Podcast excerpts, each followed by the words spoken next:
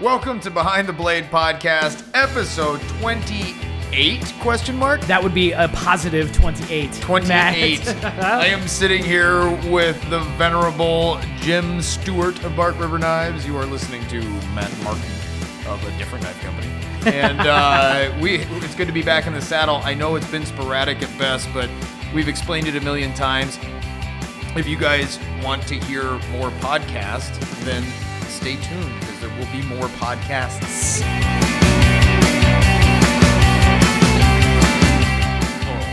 So hang in there, guys, we get all this sorted out. Next mission is to get rid of the echo in the recording studio right now. Uh, but things are looking up as always. We just started up. Uh, I, I know I'm kind of jumping the gun a little bit, Jim. What's We're not sticking to our regular format, but we did just start up the Behind the Yes. Blade podcast Trench Crew. It's a Facebook group, so we invite all you guys to join the Facebook group. And the, the cool part about the group, um, let me just explain this. This is like a free tech tip, all right, guys? when you have a business page, the interface for the proprietors of the business page is very, very cumbersome. It's very slow to update. It's hard to reply. And as a business, there are certain limitations that Facebook implements to prevent people from being spammers constantly. So it really hobbles you on how easily you can interact with your following on your business page. So the Behind the Blade podcast business page, which is basically what it is, that's how it's formatted, and that's the term given it to by Facebook, not one that I just came up while I was on the air. Um, is it's hard. And so we see all these comments, but it's hard for us to interact with them in a timely manner. So we said, hey, wouldn't it be better if the listeners had a place that they could go that we could interact with them in real time? And it's a little bit less formal, it's a little bit more laid back, and it will be, you know, uh, Jim, myself, maybe Jenna and Ashley from the Vehement crew interacting in real time. So we can kind of have fun and share mm-hmm. photos and answer questions and talk about stuff and hear your ideas. And other listeners can also interact more freely in the group as opposed to on the page. Correct. And we're all we're always like your overarching like like angel overlord. Whoa. what? That was What? I'm, I'm like I'm like I'm like he's interrupting me. Is there something wrong? No, no, no. There's nothing wrong with that. we are the maestros. no, No, we're we're- no we're, we're gonna we're gonna admin the page and just basically the group pages, as Matt was saying, was is is an informal way for you guys to directly connect with us. Anything that you want to say instantly shows up on our phone, and and we can we can reply instantly without having to worry about um, navigating the, uh, the the the pages admin yes. manager app that, that Facebook has out there. And um and, and and we can get information out faster to you guys because it's easier to share to it, it's easier to administer, it's easier to just kind of do everything with. So we've got the group page and it is linked to the business page. So if you go to the business page, you should see, hey, why don't you check out this page's group?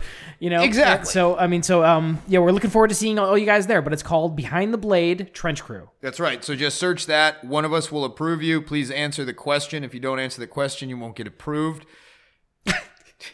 What are you laughing at? It's an important security question, man. It's it's Yeah, I've, yeah. I've never seen a more fail proof one. It's a bank vault. I mean, it seriously, uh, it will definitely weed out the wheat from the chaff. Uh, anyways, let's get to it. I think we should start with what you're carrying because what you're carrying is like a what you're carrying slash mail call slash what have we acquired since the last time we talked with you cats. So, I, I'm I'm confused. What do I scream? what do you mean? Because usually when you get a mail call, you're like, mail call. and, I'm, and I'm like, ah, it's not the whole thing. The but hand no. is on the other foot, I see. oh man, I'm, I'm not as ostentatious. What do I do? No, no. You got some stuff. but but I got some stuff. Our good. Oh. Yep. Oh, if we're going to do this, Yeah, then we said we were going to do this in live video format. we did. So I think the only thing we can do is a live video. So this isn't going to interrupt the listening whatsoever, other than the fact that I'm going to have to blather on while I figure out how to use my phone to get a live feed on the Behind the Blade podcast page. Actually, you know what? what's up? Let's do it. Let's do this one on the page. Okay. And we'll talk about it Sure. and direct everybody to the Trench Crew group. Sure. Yeah, yeah, yeah, live feed, and then when when they go back and listen to it, You'd swear to God we talked before we turned the microphones on. You'd We- swear that we spoke Well- to each other before we turned the microphones on. We- yet here we are hashing out important details. you know what? Matt and I just are like kind of on the spur of the moment kind of guys. So That's it. We're spontaneous. And our ideas are awesome, but they happen right now. creative and spontaneous. I feel like we're putting together a dating ad. Yeah, I'm very creative and spontaneous, meaning I go about things haphazardly and I rarely have a plan. I prefer to call it high risk, high reward. Yes, I like it. Rewarding, spontaneous, and creative. Um, all right, so hang on a second. We're gonna go. Do we do photo? Do we do video? No, I I think there's like a it's its own thing, right? Like uh, you go to the share thing, and you can click the go live button, right? Yeah, but I don't know how to post. So okay, post. Oh, go live! I found it. Perfect. It's, we should really be having Jim do this because I am about as tech savvy as a caveman you can't learn if you don't know. with saber tooth tiger scars running down his face. so, uh, let's see. Go live. Yeah, let's do this. All right, we're going up. Um, Jim's. Sorry, guys. I know this isn't the typical amazing, insightful content that we normally provide you with, but you're going to have to bear with us in these growing pains. You can think of this as the behind the scenes of the live video that you're going to watch. Yes. yeah. Probably right now. This is the director's cut. Yeah, this is the, oh, this, Yeah, is, this is the director's cut. So yeah, you're gonna watch this first, and then when we publish the episode later, you're gonna realize that you've done a time warp, Yes, exactly. and but probably Plus not 10 the points for time warp. working time warp into a sentence today. Hey, yeah, I didn't even know that was an achievement. All right, so there's Jim. Hang on. Where's my frame? I'm not. uh It's somewhere to your right and somewhere to your left. I'll tell Cool. you if it's wrong. It's basically centered on your chin. And we're live. Oh, oh, hang on, hang on, hang on, hang on. It's still there. It is, and we're live for realsies this time. they freaked me out for a yeah. second. What's up, what's up behind the Blade Trench crew? Jim Stewart with Behind the Blade podcast here, and we are doing a Facebook Live video to show off what we are carrying today. And what I'm carrying today, on top of my normal stuff, I also got a mail call from our good friend Jimmy Mack from New York. He's, Jimbo! he's an awesome guy, and as a gift, he sent me some really cool stuff. And um, my wife did not want to let go of this. This is probably her favorite knife that we have right now, but this is a Dalton tank. So what you're saying is that one's on loan. This one's on missus. loan. Yeah. This one's on loan because as soon as I got it out, um, she goes, "Oh, well, that one's mine." so, um, it's a beautiful knife. It's a it's a Dalton, so you know it's a tank. It is. And it is a tank. It, it, it, it- that's the name of it. It's called a tank. It's called a tank. But it, but it is built like a tank. It is it is that classic that classic overbuilt military style. You know where where not only is it comfortable in the hand, but it's exceedingly solid. You could really do whatever you wanted with it, and it's an auto. And all of Dalton's autos rocket open. They just clunk. They hit You know, hard. you know. what I mean, like I mean, like if I were if I were a lesser person, this would fly out of my hand and into Matt's phone. Which I appreciate that you are the man that you are. That's right. No problem. Lots of lots of extensor and flexor action. Knife maker's hand. That's right. So, but this is a beautiful knife. I love how I love how he does the work right um, in here. The beautiful sandblast on this, the the the the the, the scale on the side, and um, unfortunately, it's not mine, but it's on loan. Yeah. So moving It on. is fun. What else? Moving on, we got the, we have a Warcom. Matt has one of these too in a green handle. I believe he was saying earlier. Um, it's got a hidden button, it, which is actually just a lever that's depressed, and you just Can flip. you show that without cutting yourself? Of course There you I go. can. Bam. Just like that. Of course I can. I know where my edges are. He's a professional. Almost. Don't look at the scars on my hand. and that's just a you know uh, wh- wh- what's that line? What's that line? Previous was it previous failures are not an indicator of future results. There you go. Bam. So, but it's again another cool looking another cool looking Dalton combat blade. This guy was is the Warcom again, and I got a nice camo handle. And I love how what, how does he do that? Is that CNC numbers that Yeah. he has? yeah. there? CNC's the numbers That's in. that that's crazy. Everything's tight and right with this. With this, it's really cool, uh, and, and it and it locks and unlocks via the same kind of mechanism, just that that push button, and then it closes, and then it rockets open. Something something else I saw about Dalton's knives that even if you like don't give it a lot of space, like usually a lot of a lot of these switchblades close. Ha- having having to be thrown from like 100% closed to be totally open. Oh, His I see. blades, Bam. Yeah. It- I- that spring is under a lot of tension It's- and it hits hard. It's mean, under all, a lot. all yeah. of them do. Yeah. absolutely. I mean, uh, the next one, the next one is the companion, and this is the same thing. This thing's probably probably the coolest one, very reminiscent of um, Italian stiletto, but Totally. But Look at that bayonet style grind, that stiletto style grind on there. It's- That's pretty neat. it's cool. I can't Yeah. think of a more modern representation or um, execution, if you will, of something like this. It's absolutely fantastic. It's got the, the it's, it looks like, man, it feels it's, it's either aluminum or tie. Probably aluminum. tie. I know Dalton worked a lot in aluminum. Oh, yeah. it's probably aluminum. Yep.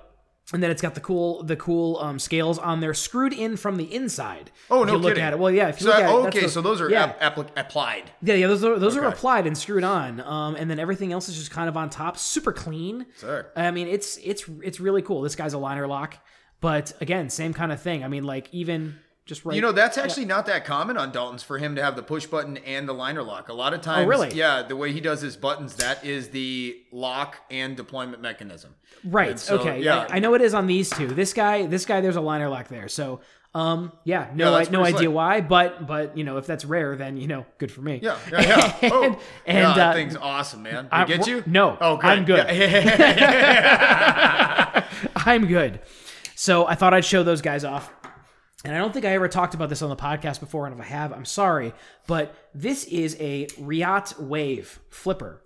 And I got it at 2016 Blade Show, and it was exclusive for the show. But it's it's just a beautiful knife. The blade is M390. Ooh. I've got titanium, flame titanium inserts, and around a carbon fiber handle on one side, titanium and carbon and uh, titanium and a titanium flamed insert on the other side, titanium clip, and razor razor sharp and this thing just sails open. It's on it, it's it's on it's on bronze it's on bronze bushings. It's not on bearings, but even though Still really good action. still really good action. A lot of really cool like little parts on it, like a little bit of jimping on the the back spacer and a little bit of a lanyard hole too. Yeah, it's got It's- the eye for the details It's for sure. it's yeah. they they they make a good knife. I mean this thing this thing's definitely worth it. This thing's a little blinged out. I don't carry it all the time. Yeah. but but it's still Blinged you know it's still a dependable knife. I mean it's got a rock solid lockup. There's no wiggle in this guy whatsoever. It doesn't matter how gently you close that lock. I mean, it's got a titanium lock bar with a stainless steel insert in there. It's it's it's cool. So if you guys don't have a Riot, I highly recommend at least at least checking it out. I feel like I could. I just got a little- new Riot. Did you? Yeah, you did. I you did, did, and I didn't Riot. bring Yeah, it because right. I'm a jerk. And I'm like, let's talk about the knives we got since the last time we did a podcast. Well, And you owe everybody now on Facebook Live video. There you You're go. gonna have to get it next time. We will talk about Riot next episode. So um, that's what I got, and also left side carry today. I've Oh. got my Microtech Scarab. Nice. in in this handle. I got it on a Facebook trade a while ago. I, sh- I told you guys about it um, last time. Last time we were talking about Cool Switchblade. Day. I'm not And- super Tano fantastic. I'm not against him or for Mm-hmm. him. I'm pretty ambivalent, but I think the lines on that one play with the Microtech aesthetic. Yeah, well, it's, And- it, it is Microtech, And I think it just, I think it works. I think it's just a cool looking knife. I, I- Yeah. you know what I mean? I, I don't think it should look like anything else. So No, no, this thing, Yeah. this thing's definitely used and abused, and I've got them like the grip tapes worn off. Oh, yeah. you know, par- partially on one side or both sides actually. Now that I'm looking at, oh crap, I've got three spots, and I've got like a huge weird ding. While, across while it. Jim gives But- the triage and diagnostics to his Microtech. Oh, I, am sorry, man. Please continue. you wanna, you wanna, you wanna Oh flip it yeah. around? So uh, pardon the camera shift. Okay, Uh, here we go. I trust Jim implicitly with good camera angles to make me look tall and handsome. All right, hold on. We're, gonna go with a Oh wait, low. yeah, yeah. There we go. Perfect. Yeah, how does that? Oh, that's, that's the table. Sorry. Okay. All right, so not nearly as impressive or expensive, but my latest acquisitions. Now, this one, you guys have probably heard me talk about this. This, to me, is the perfect knife. I recommend it for kids, I recommend it for experienced knife users. Uh, one of my favorite things is a Paramilitary 2 by Spyderco. Uh, this one was made in Golden, Colorado, USA. Earth. I love that they put that on there. I don't know. the earth part sets it off. It's great. This is the exact knife I wanted. They do a lot of cool sprint runs, a lot of different steels and stuff. I just wanted the bare bones S30V, black G10 scales, and the satin finish. And that's what I ended up with. Now, from a safety standpoint, I love the PM2 compression lock and even the military compression lock because you can close the knife without getting your fingers in the way of this potentially razor sharp tool. So that's why I like recommending it for kids too, because they want their first pocket knife. Parents want to get them a good knife to teach them knife responsibility and everything like that. And this is the knife because you will be hard pressed and you can pick your favorite steel. It's why another reason I love this. Like, I hate S30V. It's like, well, I like it. If you like M390, get one in M390. But they're inexpensive, they're very durable, they weigh virtually nothing and they cut like the Dickens. I mean, you can do all your camp tasks with this.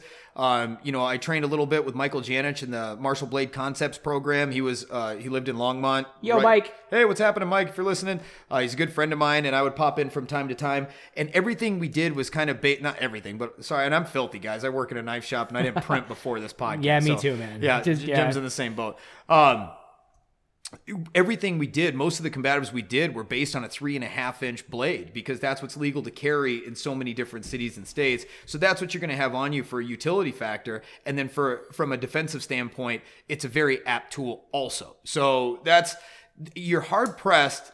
You're just I'm not saying, look, I love knives. I have tons of folders. I have high end folders. I have cheaper than dirt folders. Uh, but you'd be hard pressed to find a better knife for the dollar than the simple Spyderco PM2. So that's just my two cents. Just got it in the mail today. Very excited. The other thing I just got in the mail today, which is probably going to astonish you guys, is a USMC K bar from K Bar. It's a Navy Mark II. Obviously, you guys know that because you listen to the history section, right? Segment.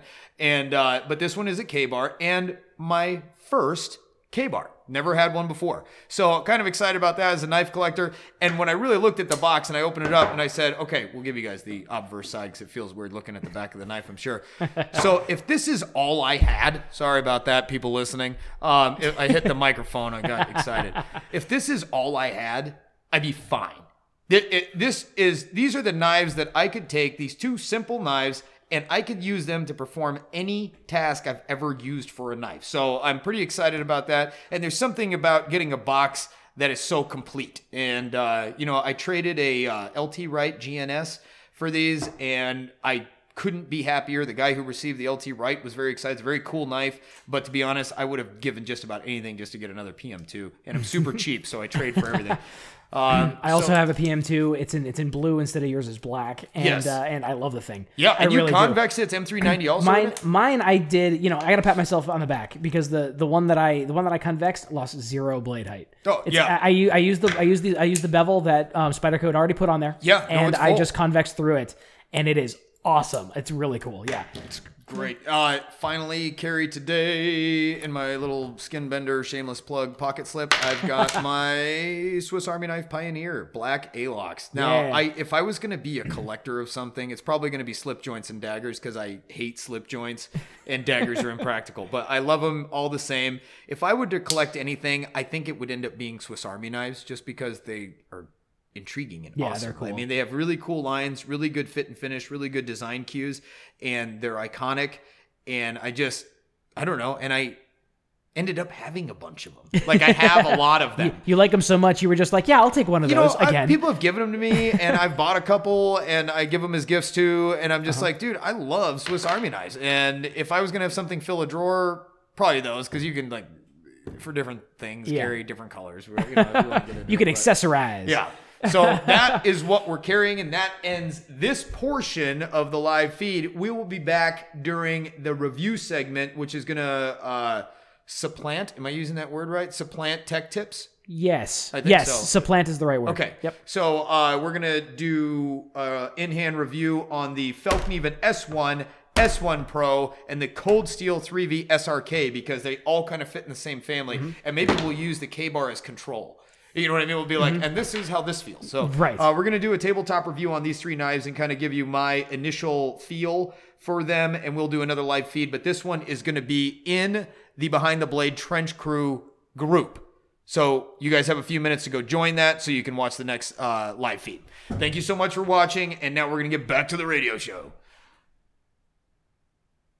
And we're back after dead air. That was like That's three right. seconds of just like, good God, I don't want to be talking in the camera while this is going on. Oh So- man, that, that was that was fun. I mean, I'm, I'm, I'm like I'm like I'm like I can't go here because the microphone's blocking Matt's face, so I'm gonna stretch way over here, and I got a really good angle on Yeah. you. You look good on the camera. Thank you, sir. That's so did you. Yeah, I Thank feel you, like I did a fantastic job also.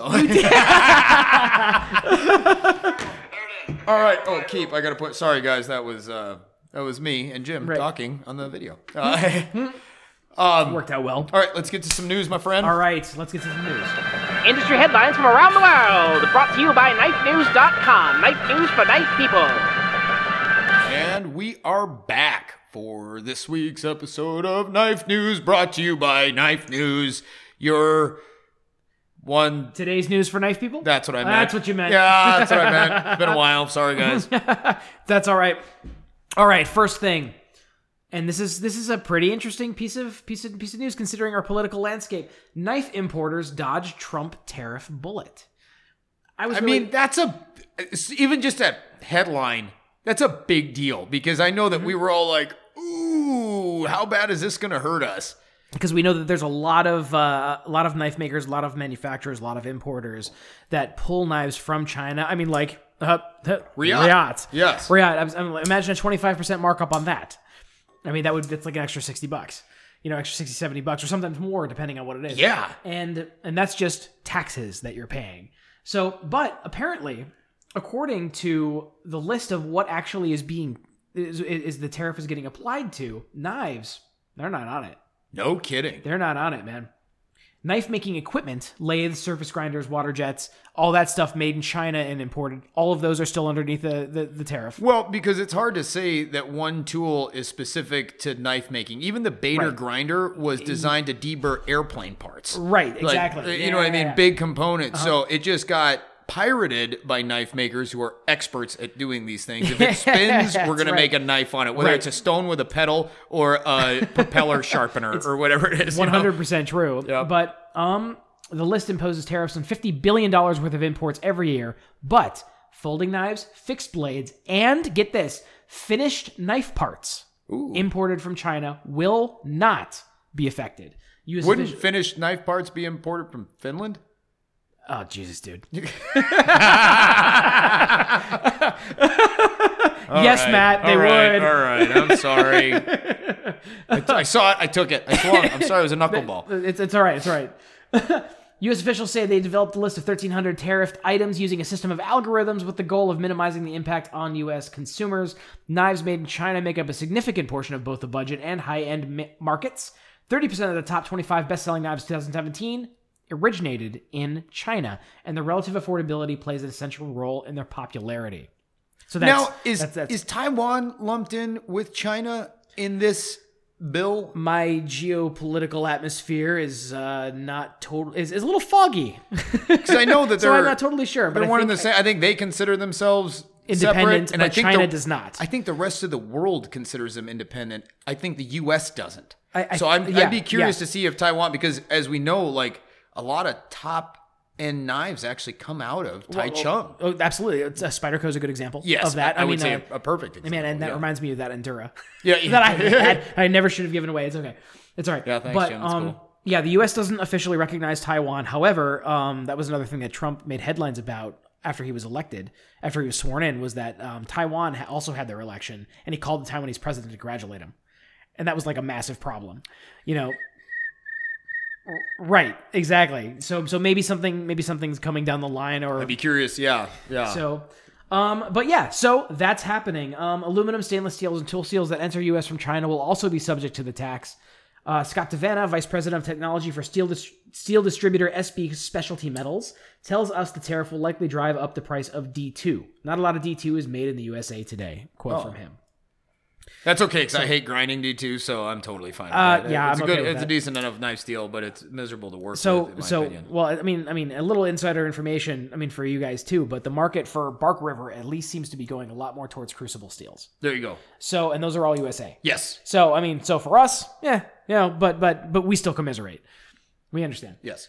Um, and um, yeah, of course, China retaliates with its own fifty billion dollar worth of tariffs. You know, with drives um, everything else even more. But um, S35VN regularly appear on Chinese knives, and that may change if China follows through with its threat. Discussions between the U.S. government will continue through May 11th. The next major hearing on the tariffs is scheduled for May 15th. I feel bad about talking about it on the podcast because I feel like maybe we should have been quiet so that they forgot about us. you know, and, and we're like, oh, and the knife components too. You know, oh man, we shouldn't have said anything. Then all of a sudden, all of a sudden, we see a big CNN news news broadcast. Yeah. Knives will also be now taxed. no. Ah, damn you behind the blade! Yeah. No, uh, that is good news, and I know that was something we were all kind of sitting on pins and needles over. Um, and n- not me specifically, because we make everything in house Yeah. or locally sourced if it is machine components on our midtex. Yep. So it's really not that big of a deal to us, but to the knife making community, it could have potentially had a huge negative impact. Yeah, a, a, a massive negative impact, which would have just ultimately led to a- a, downturn for every piece of that market. Yes, exactly. in in, in some capacity. Yeah. So, so first news article in the bag. We really we really like that one. We wanted to bring that one Yep. to you guys too because Good news. Cool. So, following up on other news segments that we've done in the past between Kai USA and Microtech, right? Oh yes, yeah. Right? The Natrix Matrix saga continues. That was a hilarious story. I still can't get over how funny that was. But um, U.S. District Court of West, Western Pennsylvania has dismissed Microtech's lawsuit against Kai USA Limited. Limited. Microtech filed the suit in wake of a story published by Anthony Sculimbrene of Everyday Commentary called "The Greatest Knife of All Time." We talked about that previously.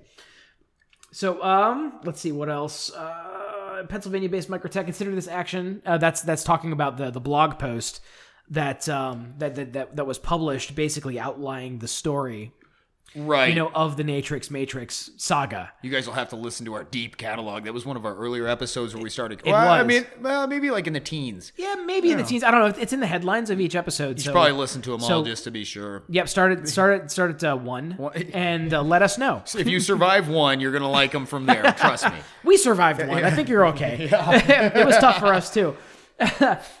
So, um, in her decision, Judge Barbara R. J. Barbara J. Rothstein writes that among the email communications, quote, there is no indication that Welk knew, let alone encouraged, Sculimbrene to include brackets the Natrix name, a genus of grass snake, Still kind of in cheek funny. Right, or anything else in his upcoming in his up, upcoming article. So basically, basically reposting something does not mean that you are the originator of saying it.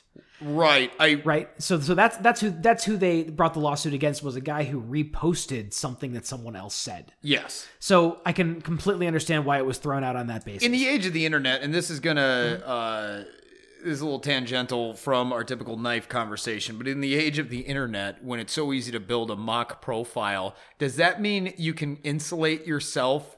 From insults, because from defamation charges, because you can make a mock profile and Right. then type all this nasty stuff and then share it and be like, "I didn't say it." You- know, oh, so so you create a completely private profile on Facebook that you can only share with your fake profile, and then you have your fake profile repost what you say. Yeah, it's And like then- it's like laundering insults.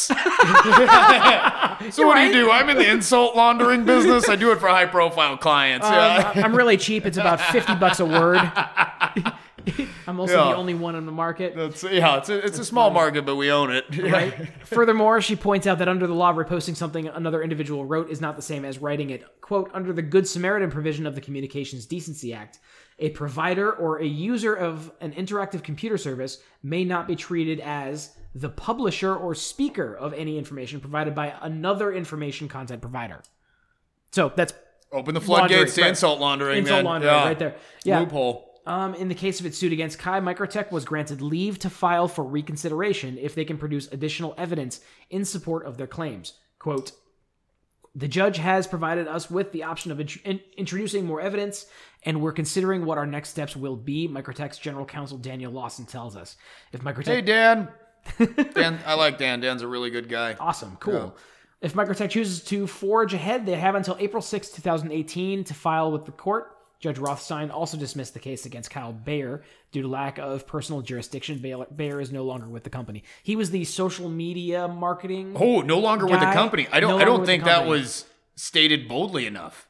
No, no, he's So not there anymore. Sounds Yeah. like a head rolled. I don't know. That's speculation, so don't take it as gospel. But it does sound like a head rolled, uh, at least one, and maybe that saved Kai a little bit. You know what I mean? right, absolutely. From anything else. So it's kind of ugly. It's kind of dastardly behavior. Both camps are kind of getting at each other. But yeah, it's uh yeah interesting though. So they got they got denied the defamation suit. Yeah, yeah, it, it, it's totally thrown out. Um, and, and of course, there's the granted to leave for file for reconsideration if they can produce additional evidence. Right. and they have till April 6th, 2018 to do that. So if they're able to produce more evidence, we will be updating you guys as I'm sure Knife News updates their site. There you go. Yeah. So, all right, that's what we got for news. I think so, that is the news. We will be back with a history segment in just a moment. Stay tuned. Hey guys, Jim Stewart from Behind the Blade podcast here, telling you guys about Tom Krein and Krein Knives. You should check out his website at www.kreinknives.net. His knives are absolutely fantastic. They are precise, made to cut, extremely comfortable, very rakish looking. He's got definitely his own sense of style. Beautiful, beautiful knives. And he's one of the few makers on the planet that can add value to a knife by regrinding it. Very desirable, very cool that you should check him out. He's also on Facebook, facebook.com um, slash groups slash krein knives, and tell him that we sent you. And we're back for Behind the Blade podcast history segment. My favorite. Well, I think the Q and A is probably still my favorite, but uh, I know you guys love the history segment, and I love doing it because we have to get creative. We have a couple thousand years of knife history to cover. Um, luckily, we're not going back that far this time. We're only going back to 1984. That was the year I was born. That's the year George Orwell thought we would be convicted of thought crimes. It turns out it's 2018. Yeah, yeah. So yeah, you know, he's a little late, but uh, a little early, but it still happened. I'm sorry, my UK yeah. friends, for posting offensive tweets and then getting arrested for it. Yeah, right. No kidding. Um, all right. So back out of that, we are talking about one of my all. I'm going to say it. You guys have heard me say it. And because it's my opinion, I'm allowed to say it. So we're just going to do this. This is my favorite knife of all time, was made by this company. And it is Fällkniven. Fällkniven AB is a Sweden based manufacturer of knives and knife related gear and apparel. Fällkniven was founded in Boden in 1984 by Peter. I'm sorry, there's going to be a lot of Swedish names. I'm going to butcher them. I'm going to come around and I'm going to see if I can just. Hjort, Peter Hjortberger. The company started by importing knives and in 1987 began designing their own knives. In 2009, Eric Hjortberger, the founder's son, took over as president of Fällkniven AB. Uh, pronunciation, I think we've covered that part, but I'm going to read it to you guys because this is a pretty prevalent brand and I've heard the name pronounced so many ways that when I got my first one, I immediately researched how to pronounce it so I got it right because it definitely looks like Fallniven. Um, but the reality is, it is pronounced Fällkniven, pressure on first and second syllables where ni is pronounced and an audible K and ven pronounced as in raven without the ra of ra- Raven. ven. Raven. Ra- raven. Yeah, yeah. Raven. Yes. Fällkniven means the folding knife in Swedish, which is ironic because they do produce a large number of Swiss uh, fixed plates. That's a uh, editorial, right? So, Well, I mean, I'm, I'm- just imagine that though. What, what if we were to start a company right now called Folding Knife? right, Cr- crazy, and, then, and then put out a bunch of top class fixed plates. Well, yeah, absolutely. it's true. It's I mean, tricky, yeah. It was the- it was risky, but it worked for them. Fel- yeah. Fällkniven makes some good switch, or switch blades, fixed blades, Switch fixed blades are on the mind. We'll get to that later. Right. Um, Fällkniven is most well known as a supplier of military and outdoor knives. Throughout the years, they have supplied the Swedish military with products. The Fällkniven Model F1 is the official survival knife for all pilots in the Swedish Air Force since 1995. Now, the F1, personally, this is me talking again, not the Wikipedia article that we downloaded this from. Um, the F1 is I think another example, you'll hear me use this term, and I hope you appreciate the context in which it's used. It is another example of a perfect knife. Mm. And maybe it's F1, not, yeah. yeah, maybe it's not the perfect knife for you, or maybe it's not your favorite knife, but for what it is tasked with, it is the perfect knife. It mm-hmm. is it is lightweight, it cuts well, it's durable, it's resistant to the elements. I mean, it's everything you want in a knife. Stylistically, that's up to interpretation, but the F1 in my mind is a perfect knife. Complementing their lineup of military approved knives, Fällkniven produces several specifically outdoors hunting and kitchen knives. For example, their aptly named hunting knife, the Fällkniven H1. So they got that one right. and That's One down. well, Fällkniven is a Swedish company. Most, if not all of its production is done. You like how I pronounce that? Yes. Production. Production. Production. Production is done by subcontractors. Early F1 knives made of ATS 34 steel were manufactured in Germany by Linder Solingen.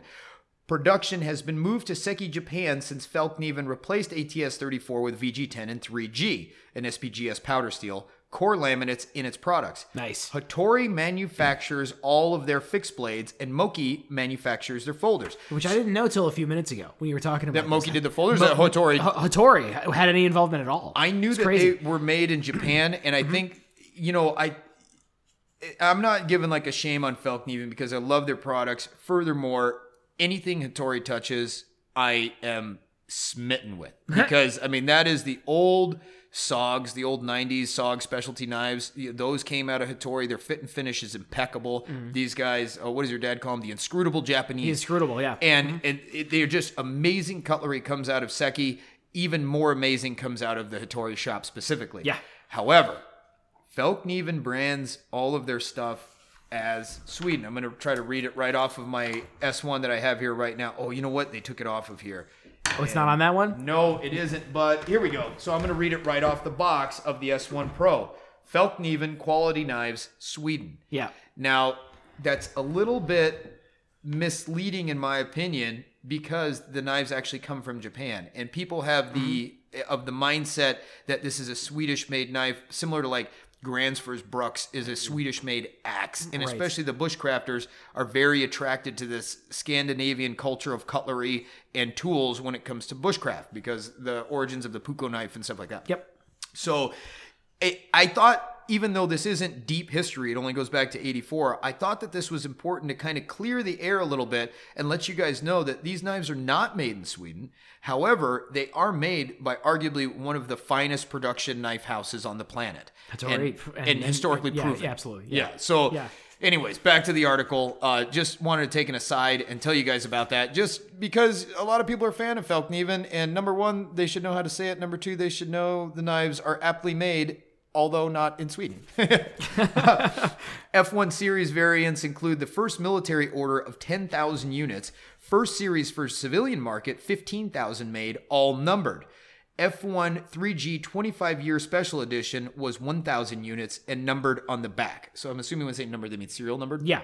I, I would assume. They didn't show a good example of that. So, uh, but it, If anybody has one, send us a picture. If you ever wanted an idea as to what their production numbers were on these, you know, the mm-hmm. original series, so there they are. So the A1 series, so the A1 is going to be a little bit bigger than a SRK made by Cold Steel. So if you guys can kind of picture that, everybody's pretty familiar with the SRK, and if you're not, then if you're a serious collector or even a serious knife user, I recommend you get one because it is an absolute workhorse.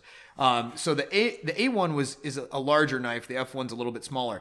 The Fällkniven A1 Zulu classified into a military grade build. It boasts an ergonomic design, technical touch, and economical fabrication, which represents the top blend available in the market today. It also encompasses the water repelling ability, which is ideal for extreme cold conditions. From the from start, the knife could be purchased with either a leather sheath or a Cordura sheath. Um, and it sounds a little bit like a Fällkniven ad in that part. It's almost like they copied and pasted from the website. However, it is really a bomber hard use knife uh, Right. with convex edge geometry and the whole bit. So the S1 series, now this is where my heart goes all aflutter because I love the S1 very early all VG10. Uh, the S1s were, this is an awkwardly written article, so bear with me. S1 series vari- S1 series variants, that one was my fault, were all very early VG10. From start, the knife could be purchased with either a brown open leather dangler sheath like the current black one or a Cordura sheath similar to the A1. Now, I happen to have the OEM black dangler with my S1 that it sits in a drawer and I never use it. And we'll go over that when I review the knives to show you what my current rig is for that. Uh, it's a well crafted sheath though. And if you're into the dangler aesthetic or the functionality behind it, you can rely on it. It's got good retention. It's got good fit and finish. It's a handsome sheath. It's uh, embossed with the S1 logo. Um, some special editions that they let out. Previous Fällkniven offerings that have a serial number or are of limited edition no longer available in stores.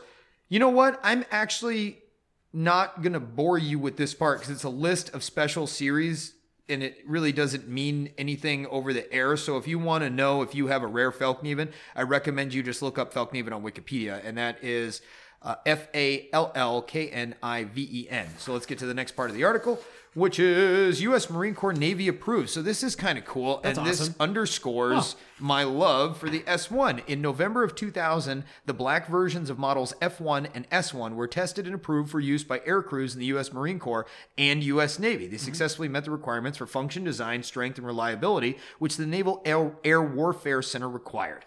So, um, related articles are going to be like survival knife, obviously, basically, but that's what these truly are. I think they're base models. I think they get some more ostentatious models with some stack leather. I shouldn't say ostentatious, but a little bit churched up. You know what I mean? And maybe a little bit more nostalgic, even though to me, it kind of steps away from their overall appeal. Again, that's just an opinion. But what these are are survival knives. Yeah, And yeah, this, 100%. they're lightweight, they're strong, they're corrosion resistant. They use convex edge geometry, which if anybody's used that, you you know the benefits of that immediately. Mm-hmm. Anybody who hasn't, uh, grab a Fällkniven or a Bark River or something and give them a shot because it'll it'll change your mind on how knives can be ground and how useful uh, kind of an abstract edge geometry can be. Mm-hmm. So uh, yeah, so I have today with me an S1 S1 Pro and the Cold Steel SRK, which we are going to talk in depth about next segment in a live video in. And we're going to save the video. So if you're hearing this later, it's going to be saved in the Behind the Blade podcast Trench Crew group on Facebook. So we'll see you in a couple of minutes.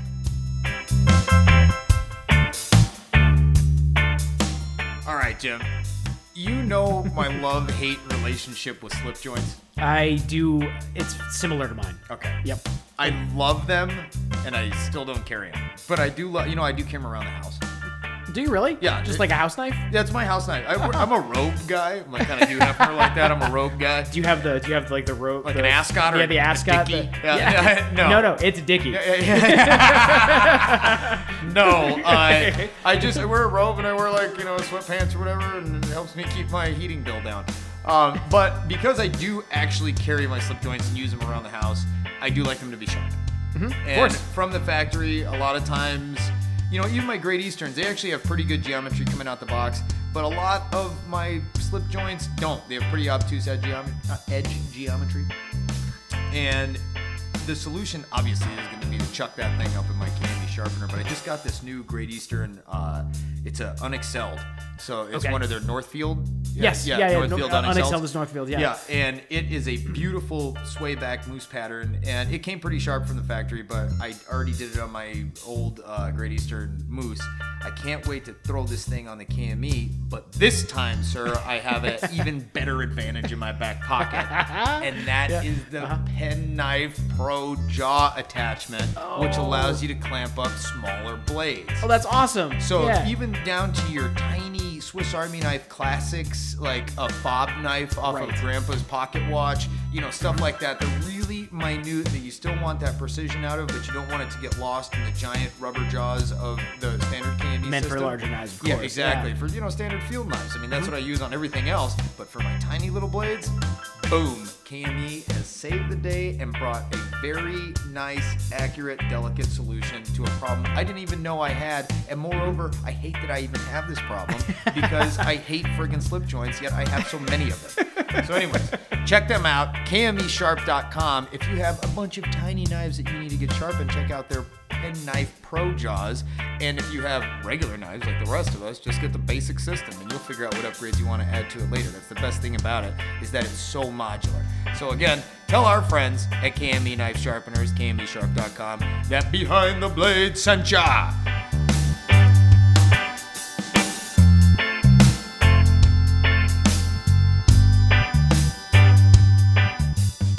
And we are back for our first live broadcast in the Behind the Blade Trench Crew group on Facebook. Uh, so if you are listening to this but not watching this, go join Behind the Blade Trench Crew on, you guessed it, kids, Facebook, and you can watch it also. So this is pretty cool. It's the first time we're doing this at Viva Knives World Headquarters slash Behind the Blade Podcast Studios out of, uh, I almost called it G Rock, out of Gladstone, Michigan, uh, New Sheffield. So, G Rock, Michigan. Yeah, so- Petition the council. Today, what we're going to go over, I, I happened, uh, first of all, one of these knives I already owned. Another one I got in a really awesome trade. And a third one I got in an equally awesome trade. So, but they're all so similar. They're of the same family that I thought this is a great opportunity for us to do a video in hand review of three very similar knives.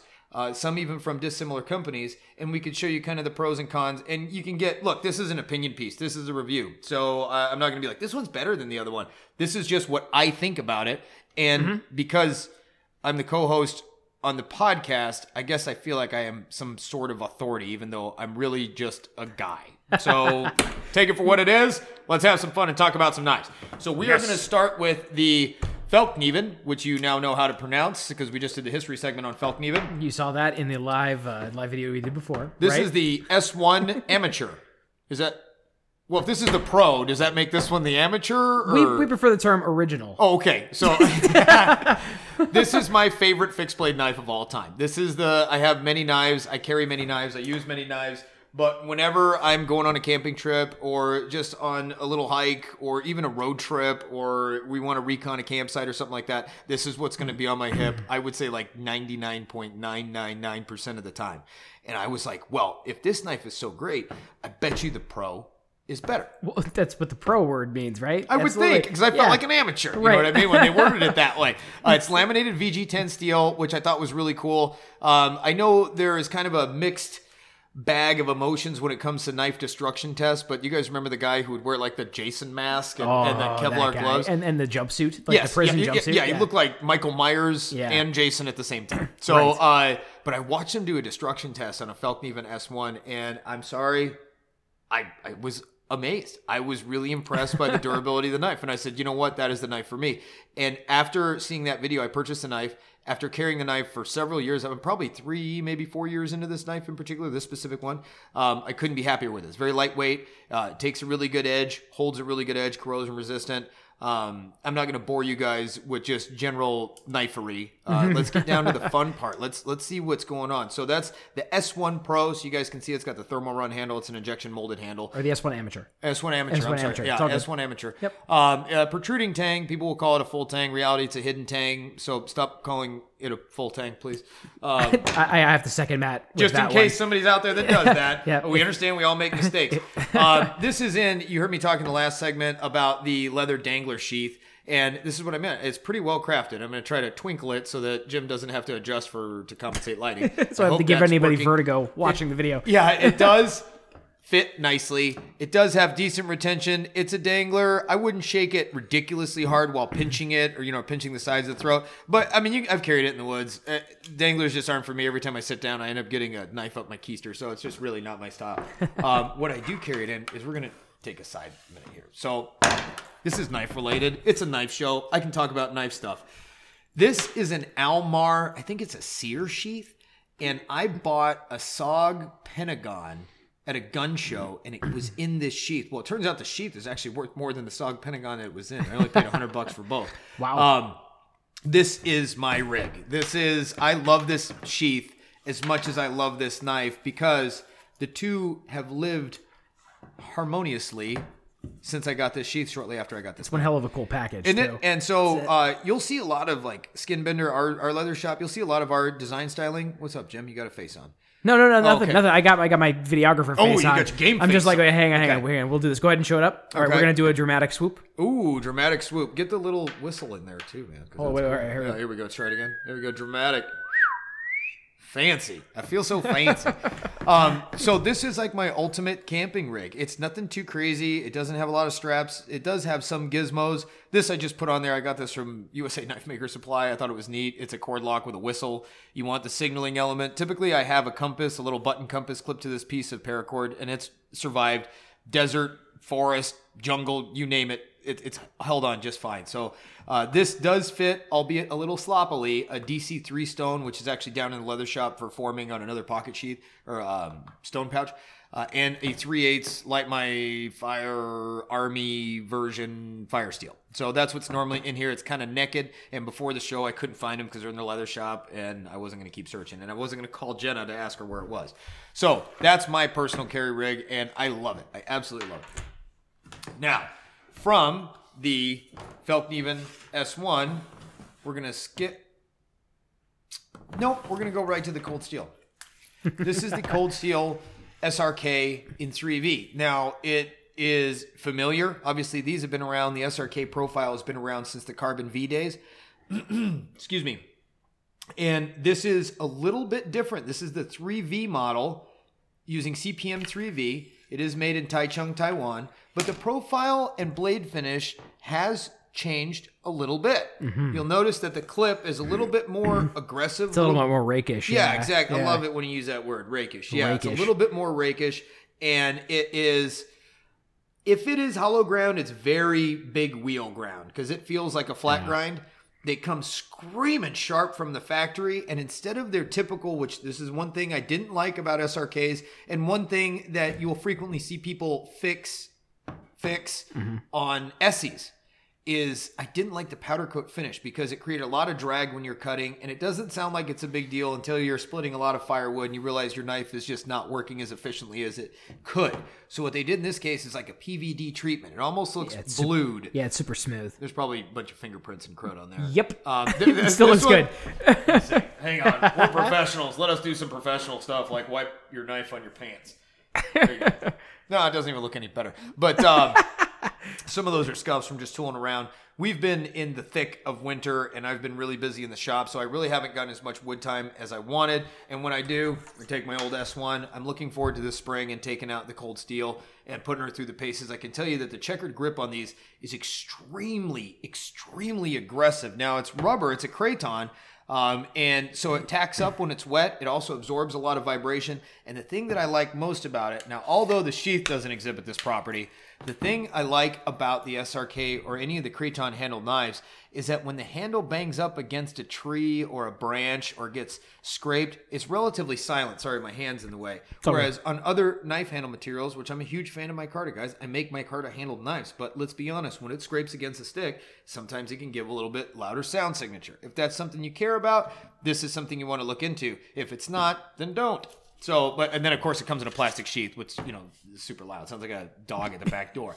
But it does fit really well. It is ambidextrous, and you really can't say anything bad about the Cold Steel Securex sheath.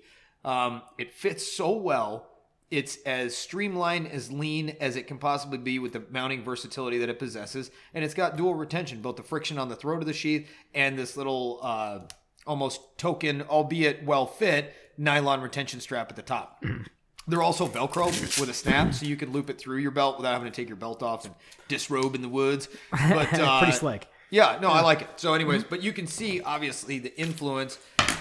And I am not positive which one came first, but I am positive that the Randall Model 14 came first, and that's really where That's where it started, But you can see the similarity in the blade profiles, and this one was even the SRK was even more similar to the um, uh, Fällkniven back when it was uh, VG10 or um, Carbon V. So, anyways, just things to think about because they were this one was made in Taiwan. Per, previously, they were made in the U.S. and in Japan. So let's get down to the S1 Pro. Now, the Pro first of all, this is the box it comes in.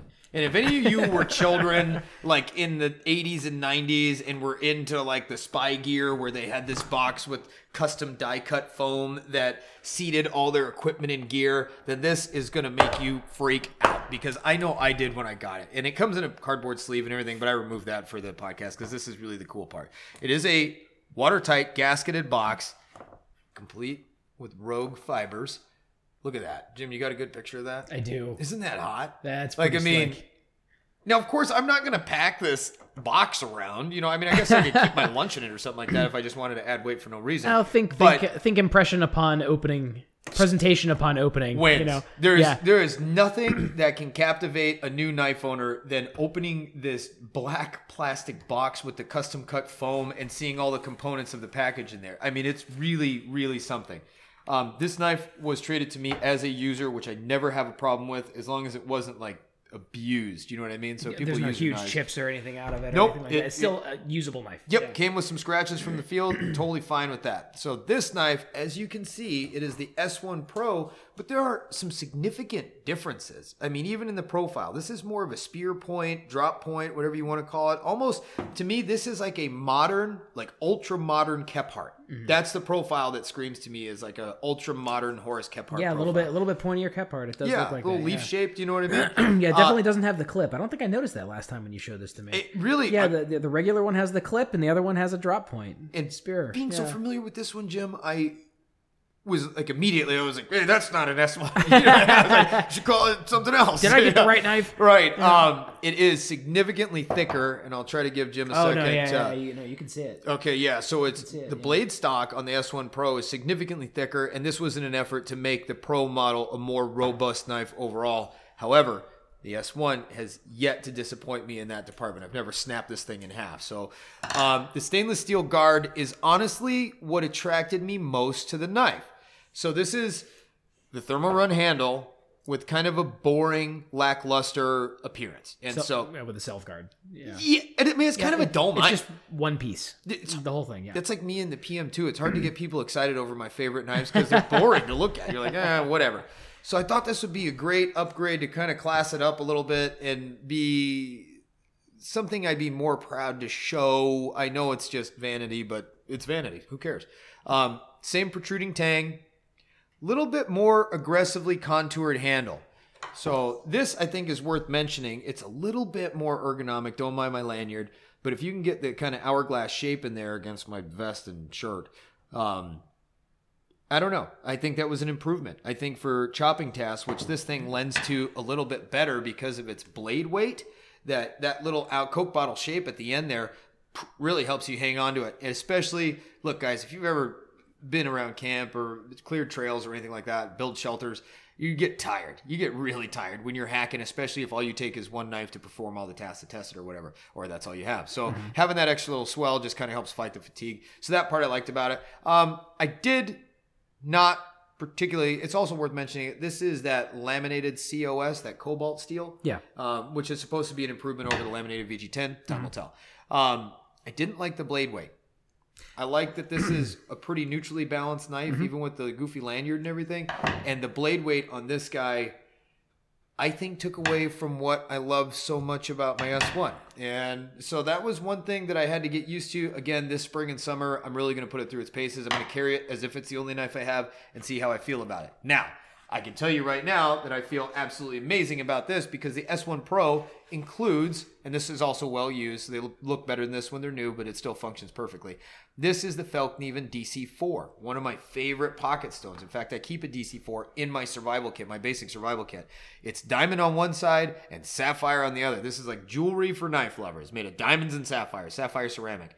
And they stay very flat, very true, and they work very well. Uh, I recommend if you guys use these to give them a quick cleanup with Ajax or Comet or some kind of mild abrasive, Barkeeper's Friend, something like that, and that keeps them looking tip top. This one has been really heavily used. Uh, the all right, here comes the editorial part. Fällkniven is so awesome and so good at everything they did, and I feel like this is the product of nepotism, like a brother-in-law who's got an IQ of 11 came out, and I'm sorry, guys, but it needs to be said. I'm sorry, it needs to be said. I, I seriously, maybe it was designed for a science project for somebody's child. I don't know why they made such a terrible sheath or why they keep inflicting it upon us. But this is virtually, I mean, this is essentially an abysmal sheath. I mean, it scratches the living daylights out of the knife. It clicks in, yes. Does it rattle around in there? Absolutely. And you would be like, well, okay, this must be a bunch of space for grit and everything to fall away. Uh, least stealthy of anything. It makes you feel like you're carrying camera equipment when you're walking around with it. And it still scratches the living daylights out of the blade. So, on top of that, I'm very much against this. I can't stand on field knives when the retention strap faces forward. Mm-hmm. Typically, I walk in a forward motion. And when I'm walking through the woods in a forward motion, you get snagged on stuff. And when you get snagged on stuff, your strap comes undone. And then you have this floppy sheath with a knife that has some retention, but not enough to overcome the weight of the thicker blade stock. So Fällkniven. Oh, hang on. It does say S1 Pro, which that's pretty sweet, right? And then on the mm-hmm. back it says fallkniven.com. So I don't know how much cheesier it can get without the .com on it or the general abysmal construction, but I really wish this would get dropped from the line and a high quality leather belt sheath, maybe not a dangler, or maybe a higher quality uh, thermosetting plastic or thermoforming plastic sheath. I don't know. I just I hate that the thing in the box fits it. So, anyways, these are the three knives of what I consider a very similar family of design, all dating back, except for this one, the S1 Pro, all dating back to uh, the um, Randall Model 14, in my opinion. But I think they're all apt, and I think they're all very capable knives, and I think they're well designed and they look sharp and they're broad appealing. So make your own opinions. I recommend you guys at least handle each one for a period of time because I think you'll find that they are an excellent field knife in this design, and it's very versatile. Um, you could probably also fend off a cougar or something like that if you had to. so there you go. We're back at it. that was our first video review. Audio listeners, I hope I didn't leave anything out, but if I did, please log in to Behind the Blade Trench Crew on Facebook and see what you were missing. Thank you so much, guys, and soon we'll be right back with the Q and A's.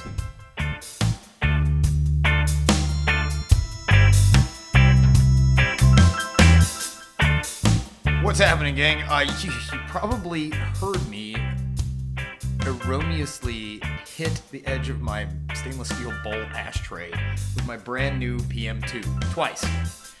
And one of those times, I actually put a pretty sweet little, you can't really tell by looking at it, but I can feel it with my fingernail. I put a nice little ding in the edge, which I'm not super thrilled over. However, I am thrilled over the fact that I am sitting on a little stack of, I hope I'm pronouncing this right, Suehiro Cerax stones. And uh, Suehiro, several different grits. These are the Japanese water stones that were cut down to size by Tom and his crew over at Agenda Industries, and they fit into my KME sharpening system perfectly. So I was like, I was going to sharpen this with these stones anyways and find out what Jim's talking about with the different scratch pattern and the different bite the Japanese water stones give over other conventional homogenized synthesized stones. So this is the perfect opportunity for me to try these out. And if you would like to embark on this voyage with me, I recommend you go to gendaindustries.com and check out the holy mecca of Sharp and tell Tom that we sent you, man, because I am looking forward to this. I hope you guys get the opportunity to try these in your favorite guided system, or even they do free stones too, like uh, bench stones and stuff like that. So you can go check them out. But the fact that I can get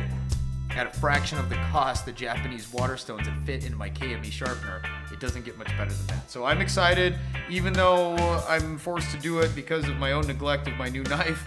At least there is a solution, and that solution is Genda Industries. Thank you, Tom.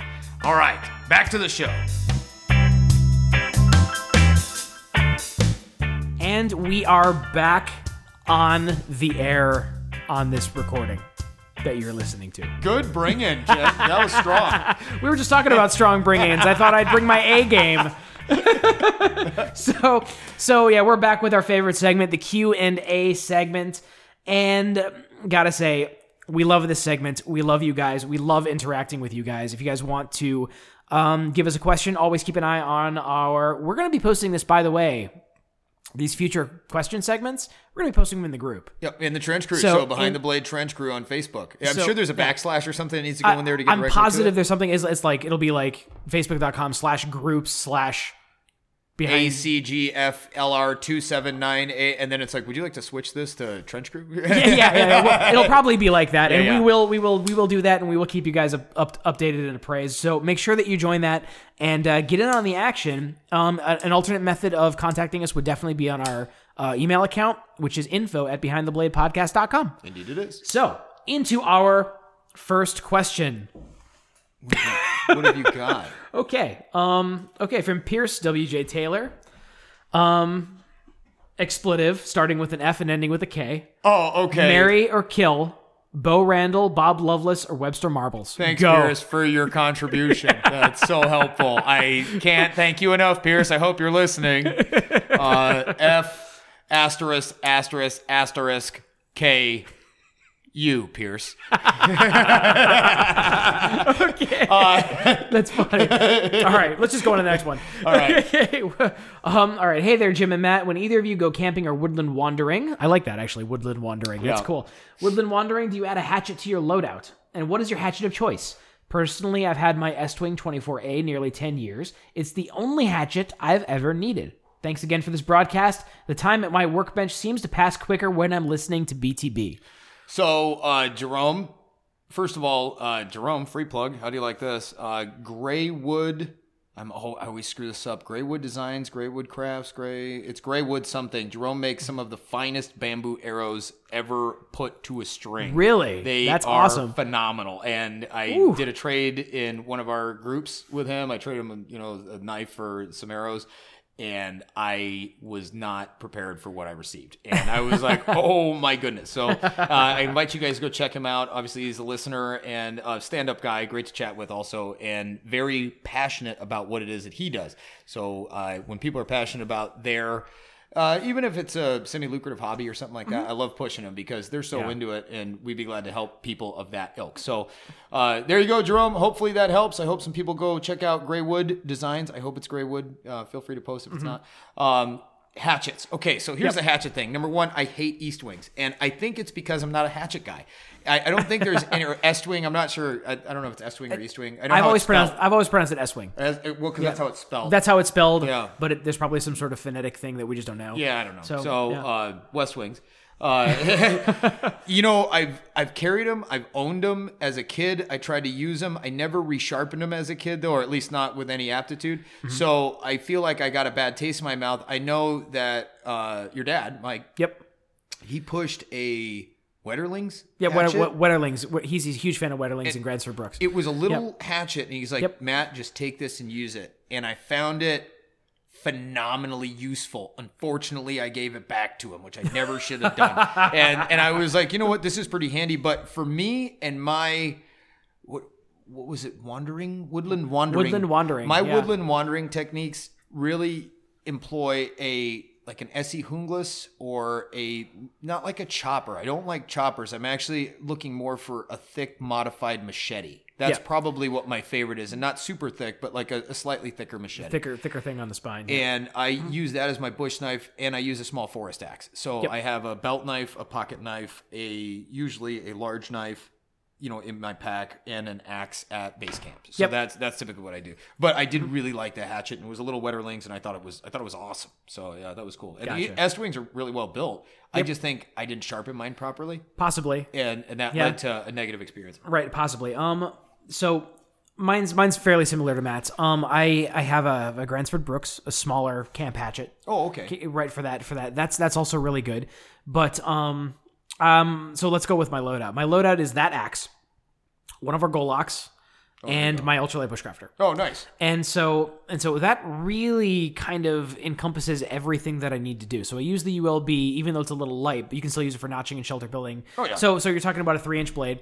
Um, the Golok you can still use for feather sticking. You can still use for finer work, and it chops. So so that's anything up to I don't know three inches, Mm-hmm. poplars, stuff like that. You can take down pretty nicely, and anything bigger than that, you can use an axe. So what I've always wanted to experiment with out in the woods, and it was it was a concept actually given to me by Reed Hyken, actually from Sharpshooter Sheath Systems, forever ago. Because Hey, he, Reed. he was he was into axes for a long time, and he probably still is. But you take that half pound head from that small camp hatchet, Yeah. and you put it on a full size handle, You know, I've heard of this before. and yeah. and and you're you you end up getting the functionality of an axe with light with with with, with near zero muscle fatigue. And it's safer, uh, arguably safer, because the shorter the axe, the more prone you are to whacking an appendage. Right, You know what yeah. I mean? And so, like, Yeah. a preferred technique for using like hatchets and stuff like that is like a kneeling technique. Because if you're Right. standing, you run the risk of putting it in your shin. Correct. And I actually put a custom axe that I bearded, and it was like an axe I picked up at a yard sale, and I just Uh-huh. cut it up and made it super cool and stuff like that. I put it in my knee, like pretty, pretty significant. Many years ago. I still have a scar from it. Yeah. Oh, I've got an impressive knee scar too, but that's a story for a different time. um, but um, but yeah, that, that gives you near zero fatigue. You can chop all day with one hand if you needed to, Nice. and uh, and it's still very accurate and still very portable. The problem Um, with axes mm-hmm. where hatchets shine through or shine out. I don't know how you're supposed to use that colloquialism. Uh, the problem with axes to me is unless you have a very specifically designed backpack that either has the ice axe loop that's big enough to Oh, clear sure. a Yeah, forest yeah, axe, yeah. Mm-hmm. or it's got the sleeve like the Duluths or the Frost Rivers and stuff like that, it makes it very difficult to doff your pack. So when you take your pack off, you always have this kickstand that sends everything willy nilly. And if you want to dig around in it, you have this axe head hit you in the face. Right. And and so that's why I think there is a place for a hatchet. And maybe Jerome, you've inspired me to seek out a appropriate hatchet and try it this year and try it exclusively and see if you can make a believer out of me because I do think there is some merit in it and God knows I get more frustrated at my friggin' small forest axe than any other piece of kit that I own and so because it's always in the wrong Uh-huh. place at the wrong time it's cumbersome We need a list of ideas, and then we need to keep it while we're talking about Oh, the stuff. dark And- list, buddy. and- and ju- just no, we're gonna call it podcast ideas, not Oh, you- general oh, ideas. I have a, a thing for us. I got us a little. Uh, it's, it's I'm so cheap, you guys. I hope you understand how cheap I really am. That's why I don't buy anything. I trade Uh-huh. for everything. I was like, well, field notes you know, I got gifted a field notebook and I was like, this is kind of handy. I carry little things around, but I think when it's fancy, I'm more likely to use it. It was a gift, so I used it. And I was like, I really like these little books. So I wanted to get them for the girls in the shop. But instead, I got them field books. Instead of field notes, 'Cause field it was, book. it was five of them for nine bucks instead of three of them for nine bucks. And so I was like, you guys are getting field books. So I got the podcast A Field Book. You didn't get the Ray Bans, you got the Roy Bonds. Yeah, yeah, exactly. exactly. Yeah, at Brokley's. Yeah. Brokley's. That's awesome. Yeah, that's, That's cool. uh so I think that will be in our podcast ideas is we'll be like screw around with a hatchet. Uh speaking Okay. of hatchets, I know that Dale Thorson, Dale, I'm not Yes, that's right. What is the name of his company? Is it just Dale Thorson Knives or Oh, I don't uh. I don't even know if he I'm pretty sure he makes knives, but he makes some insane axes. Oh, and they're and they're and they're balanced perfectly. they're I mean, this guy knows what is th- th- this guy know, knows what's going on with axes. Yes. Without us having with uh, you know, okay, all right, I'm gonna sound like a dick. Without us having to tell him, he just knows. when Which you is see right. Dale, you're like, that's a guy who should be making axes. The- Yeah. The, guy's a mountain of a man. He's oh. just huge, an awesome guy. Thorson, Forge. Thorson Forge. Sorry, Dale, for taking so long to pull that up. They're aesthetically appealing. They're functional. Uh, they're awesome. And he's a great stand-up cat. So, uh, and you better hope that he's not darkening your doorstep because that guy looks like he could tear limbs off of a human being without breaking a sweat. Uh, yeah. so there you go. Uh, so check out Dale if you are looking for. Sweet man too. Don't mind the blood on his forehead in his profile picture. Uh, he is a great guy and he's got a huge heart. And Dale, we appreciate you. And I hope you can get more people with your axes in hand because there's a lot of stuff that photographs well, and then there's a lot of stuff that performs well. So I recommend you guys check him out because he definitely falls into both categories. Uh, Here, here. All right. So enough about hatchets. Mike Lewis. Any thoughts on the future of social media and or web-based places to communicate with other blade enthusiasts? I see some returning to forums. I've heard of something called Vero. Just wondering if you, if you were aware of anything else. I've never thought of it before, but damn it, are we gonna see need a safe space too? Good one, Mike. Yeah, yeah. Of course, Mike Mike Lewis is referencing the crackdowns that uh, that Facebook has on uh, on on gun posts, and of course Knife when and yeah, and, and, and of course when, wherever wherever control of guns comes up, control of knives comes up immediately in the next step, Hand in one hand. hundred percent of the time, all the time, and um. And it, that's that's an excellent question. I really wish that we knew like an Elon Musk or or a Bill Gates to be like, the pro freedom side of America would really like some social media that doesn't crack down on that, by the way. Right. You know, Uh, would really like that. the thing is that you know what? I'm actually not even i because we very intentionally so there's a couple things that i'm pretty big on and uh, i'm going to make this pretty clear right now. Number one i don't much care for uh, flagrant self-promotion on the show so you won't hear me talk about my company very often unless it is in pretty specific context. Jim abides by that too. Uh, jim is as involved in his life with knives as I am, and we know that we have a lot of Bark River fans and a lot of Vehement fans, so you will hear us slip up from time to time and talk about stuff. And if it's what we're carrying, it's what we're carrying. Uh, I also am very big into not discussing politics on the air because it- you know what? It's so disagreeable and polarizing, and quite frankly, it's my business, just like your politics are your business. So, uh, my opinion, I'm actually going to redact right now, or just not even bring it up. Mm-hmm. However, Mike, this is a very big concern in the forefront of our companies. And we have some concerns, and I'm reluctant to even say what the next step is going to be because I don't want to send anybody, uh, I don't want to wield our power in vain, so to speak. I don't Right. want to say something that drives people into the arms of what may be the wrong decision. So, yes, I do see people returning to forums. I know uh, uh, Jim Jim Fagan, I think, from Jimbo's Knife Family.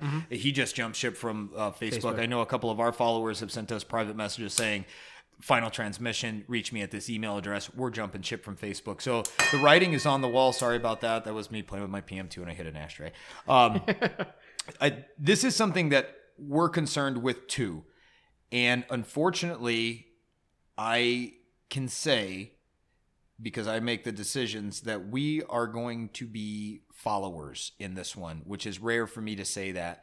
Um, I'm not of the follower mindset, but to be quite honest, I'm not techno savvy enough to say, you know what, this is where we're going to go and this is the wave of the future. It's not a risk I'm willing to take with my business. So I'm going to see where everything settles Yeah. and then migrate over there in stride with the pack, Yep, which it- is weird. Right. It's uh, all of these policies are going to create a vacuum that will be filled by somebody with the know-how.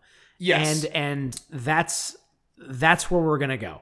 We're gonna we're we're so keep an eye out on it. Yeah, Um, and I- let us know if I mean Yeah. if if we're if we're seeing stuff grow. I mean, you have to understand this is our livelihood, not pictures of a birthday cake. Right, So we exactly. can't be as like you know uh, reckless with our decision, nor can we spread be spread so thin that we bet on losing horses consistently because these are all social media avenues that we have to follow. Mm-hmm. Right. And so I know there was MeWe. I don't know if it's getting any traction. Uh, Vero, I know Yep. is another one. I don't know if it's getting any traction. Um, I don't know about the policies of Vero. I know MeWe was very friendly toward gun and, guns and knives. It was. It it is. And It is. It is. It is, Yeah. yeah. And uh, just like jumping from MySpace to Facebook, you're going to find the interface cumbersome, and then all of a sudden it becomes second nature, just like Instagram uh, versus uh, uh, Imgur, you know, whatever Yep. Mm-hmm. it is. So. Um, so yeah, so keep us in the loop as much as you guys can find out too, because I honestly I don't know where we're gonna end up at, and I don't know if it's gonna be forums or not.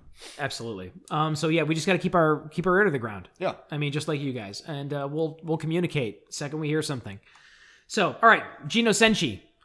Senchi? Yeah. Senchi, Sen- yeah. Senchi. Yeah, Gino, Gino Senchi. When it comes to the steel tariff currently in place, how will how will it affect the knife industry? Well, if you're an importer, it's not going to. That's right. And Gino, if you listen to the news segment, you'll be glad to hear how that turned out for this industry. So that was a really good question and a timely answer on our part, I would say. Ah. All right. Um, from Jamie Harris.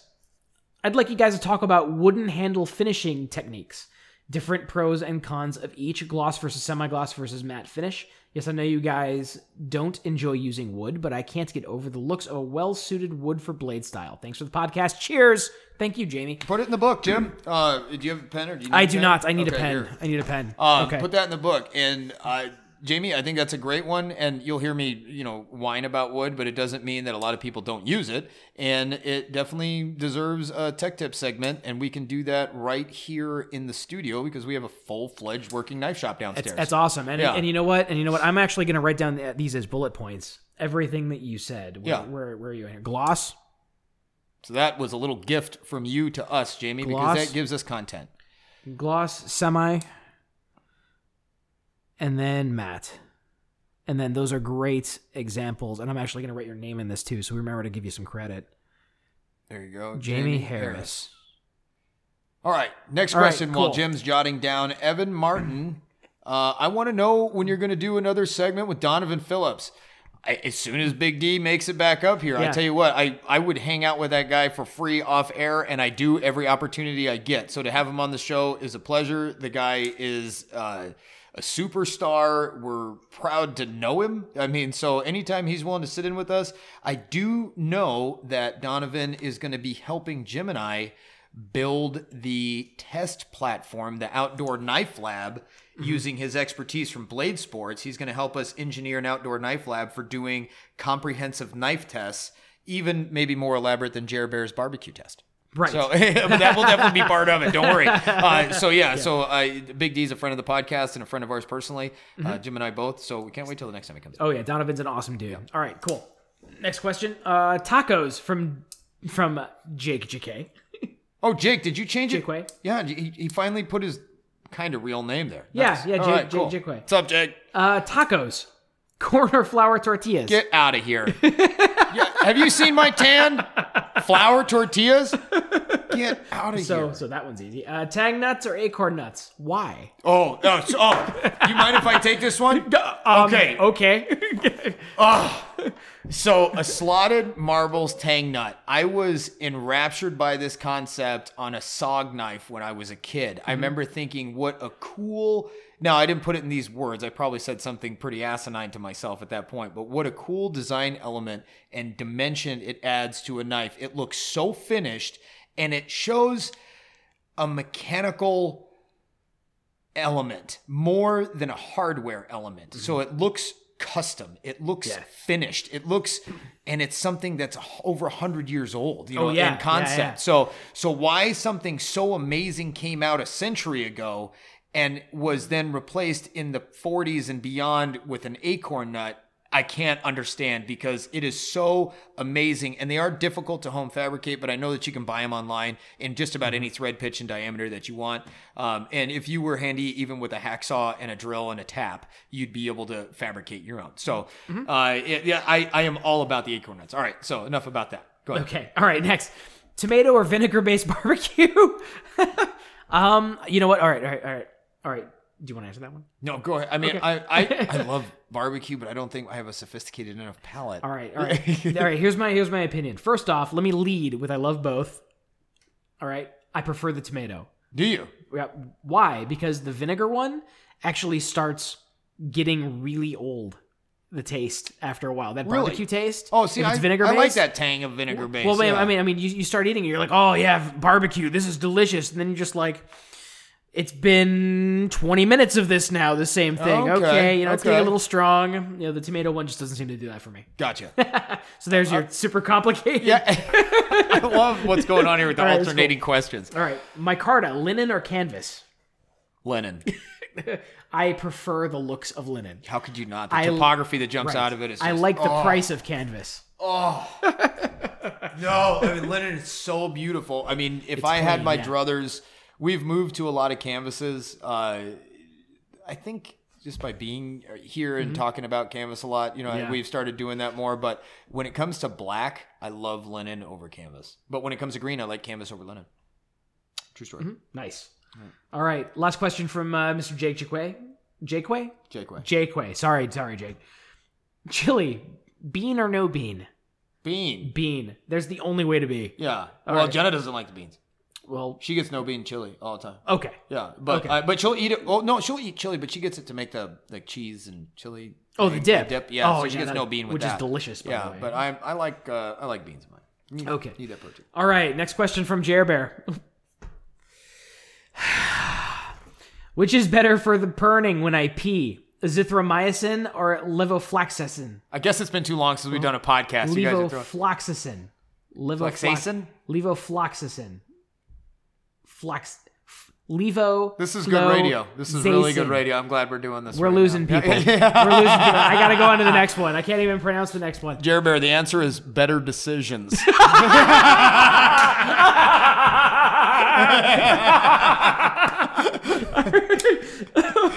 You. Oh, all right. Next question. Shane Shane Helena. What's your preference for folders? Phosphor bronze washers or bearings? Okay. Yep. As I hold a PM2 in my hand, which I'm pretty sure With is phosphor with bronze. phosphor bronze yeah. bearings, um, yeah. But there's no mistaking the mechanical advantage of bearings. I mean, do Yep. you agree, Jim? Yep, bearings are bearings, man. Um, and the nice thing about it is that you can torque down on those bearings as pretty much as tight as you want.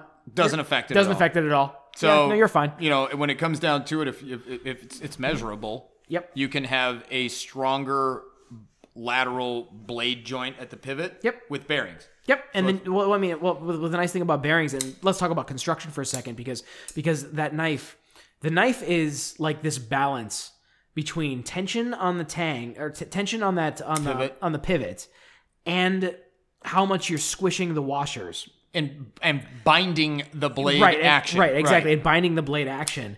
Well, the bearings eliminates the binding of the blade action because you're just on the bearings themselves, and the bearings just roll no matter what. So Well, it's the same way uh, an empty train car can roll, and so can a full train car. It's Roll, the same right. concept. Yeah, it's it- exactly. round. It has an Exactly. infinitesimally small contact surface. and a yeah. tra- and a track. yeah, exactly. and a track. So it's all so so so it makes perfect sense. And the nice thing about that is that you just assemble the knife. You take your red Loctite thread locker, you put it in there, and you crank it down Yep. until you're done. And then the knife is done, and you know that it works. There's no like trying to balance. God damn it! Quit doing Oh, sorry, guys. Timestamp.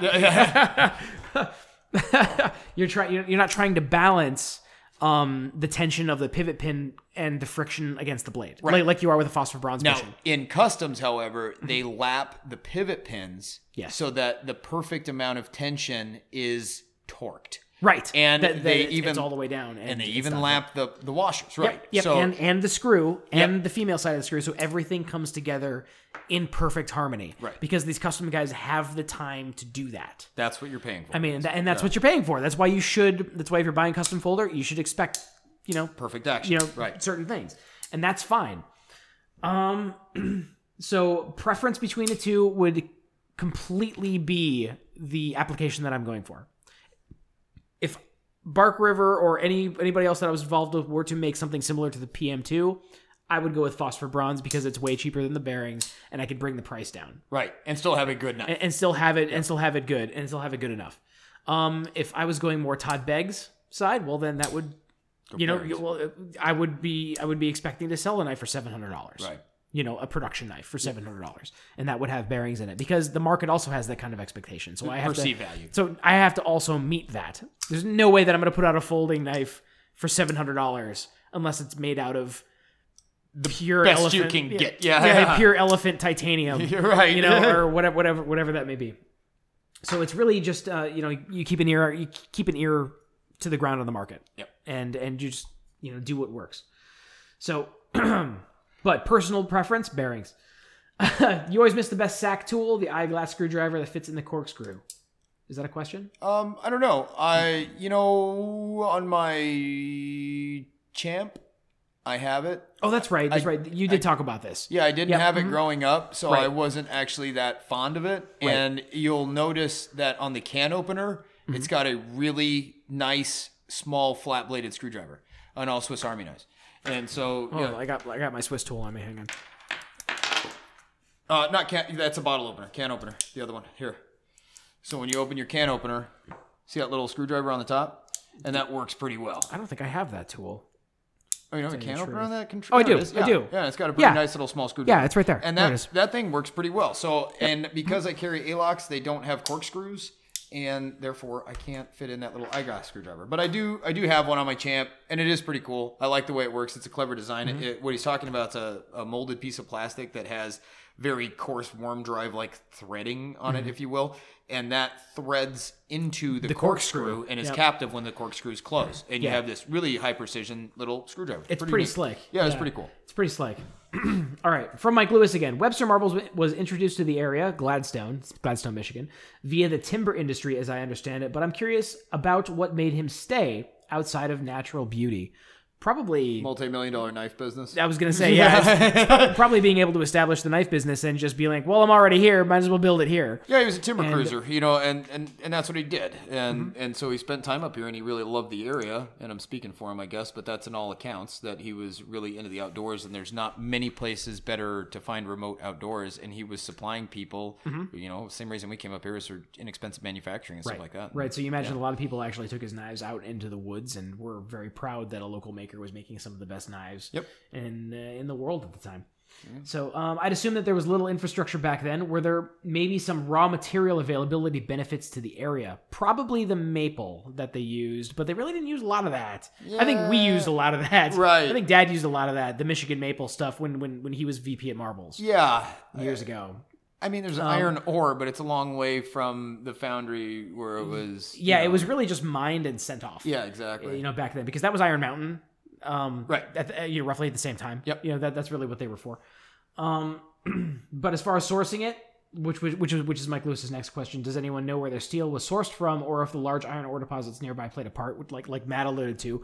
Um, I actually don't know. I don't think there was a metal foundry up here. I would bet that Reed over at Sharpshooter would know this one. Right, he's, he's absolutely. pretty pretty boned up on his marbles knowledge, and even as much as I think I know, that guy trumps me every single time. So, um, yeah, I, I would probably wait for Reed to roger up as far as that goes, but I'm pretty sure that the the iron that was mined here was shipped off to be smelted and then maybe returned in sheet form for them to forge out their blanks. So yeah, I don't I don't know if it was directly correlated to the natural resources other than the beauty of the area. I would say that was the strongest natural resource. Yeah, absolutely.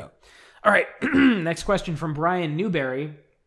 What are your suggested guidelines for handle length on various styles slash types of knives?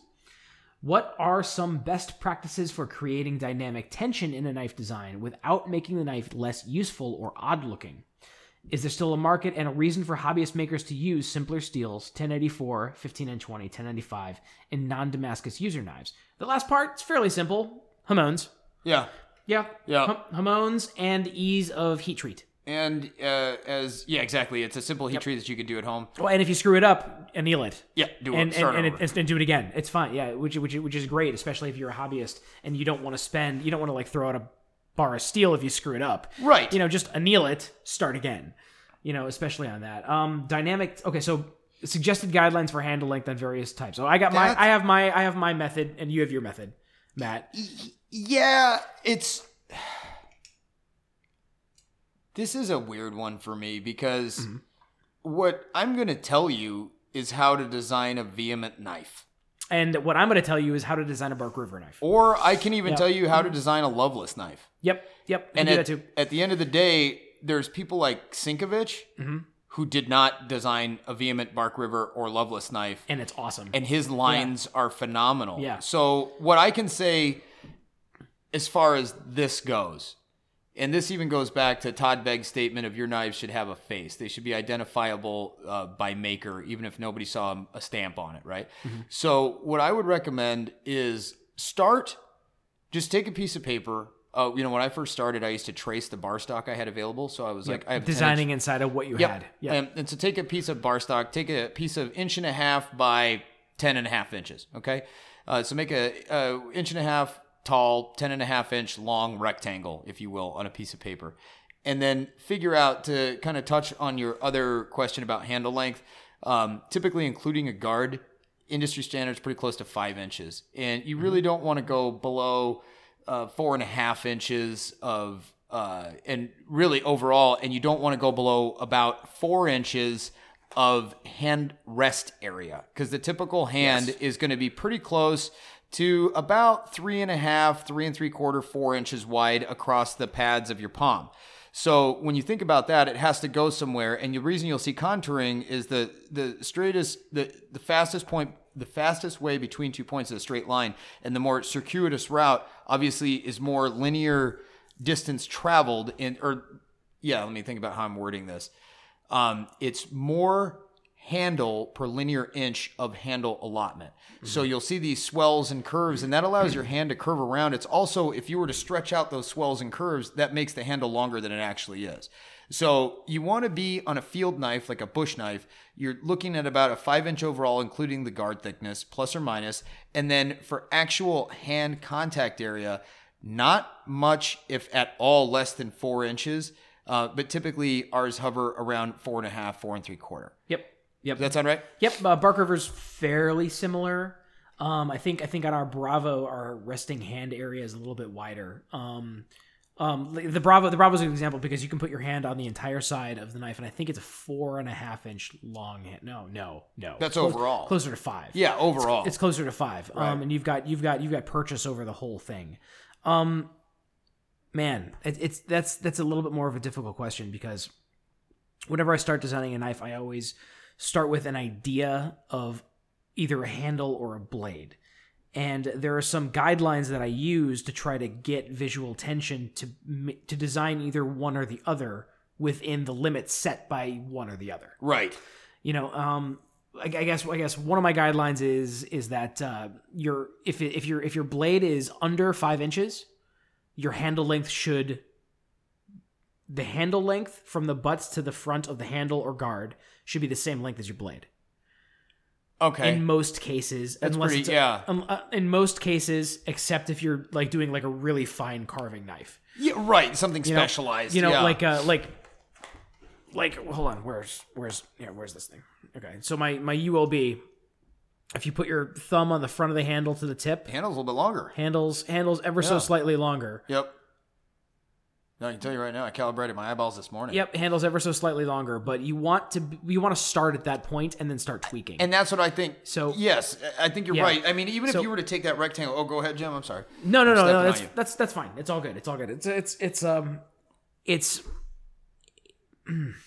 it's just tough. If It's- yeah, well, design, knife designing is difficult. So if you if you start Mm-hmm. with the simple homework lesson or you know task or whatever you want to call it of drawing that rectangle, and then drawing what you perceive to be a very basic field knife. Uh, you know, you can do something drop point or spear point or something like that, and then a pretty familiar handle style, and and then start erasing lines and kind of go inch by inch on the blade. You're like, if I added a swedge, would that add an element? If I arch the spine a little bit, would that add an element? If I added a choil here or a groove there or some kind of little feature, start playing with those features. And just because you drew it doesn't mean it's perfect. Keep redrawing it until it is ex- until it jumps out at you.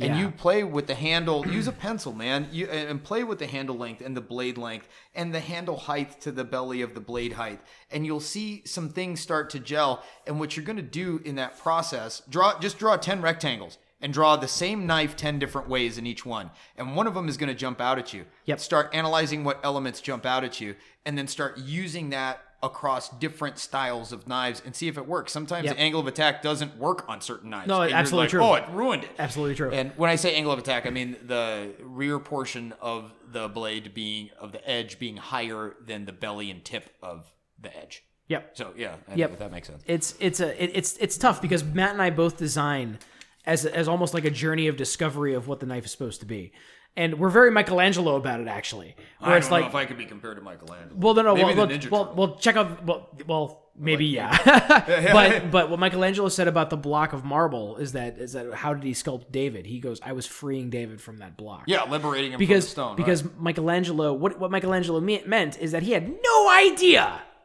what he was going to look like. Yep. Until he until he found out what it was going to look like. Yep. So we kind of go on a journey of discovery, and we have certain guidelines that help us stay within our style, like that. Like um, uh, when when my father designs a knife. Anybody should be able to look at it and know that Mike Stewart designed the knife. right. Um, when whenever Jim Stewart designs a Bark River knife to look like a Mike Stewart knife, people people know that. Yeah. and when Jim Stewart designs a Jim Stewart knife, people know that. Right. You know, and it's a it's a, it's it's just you have to just start drawing and and reading. You and, know, re- and I- reading, I- and, and you have to know what's out there. Bob, Bob Yeah. Loveless even said in How to Make Knives, the 1970 something book. Uh, he's like, get every knife maker's catalog you can, and then figure out what design features really appeal to you. And for me, when it started, it was more practical stuff. So I'm like, oh, I, I like the idea of a finger, finger choil. Most people hate a finger choil. Not most. It's half and half.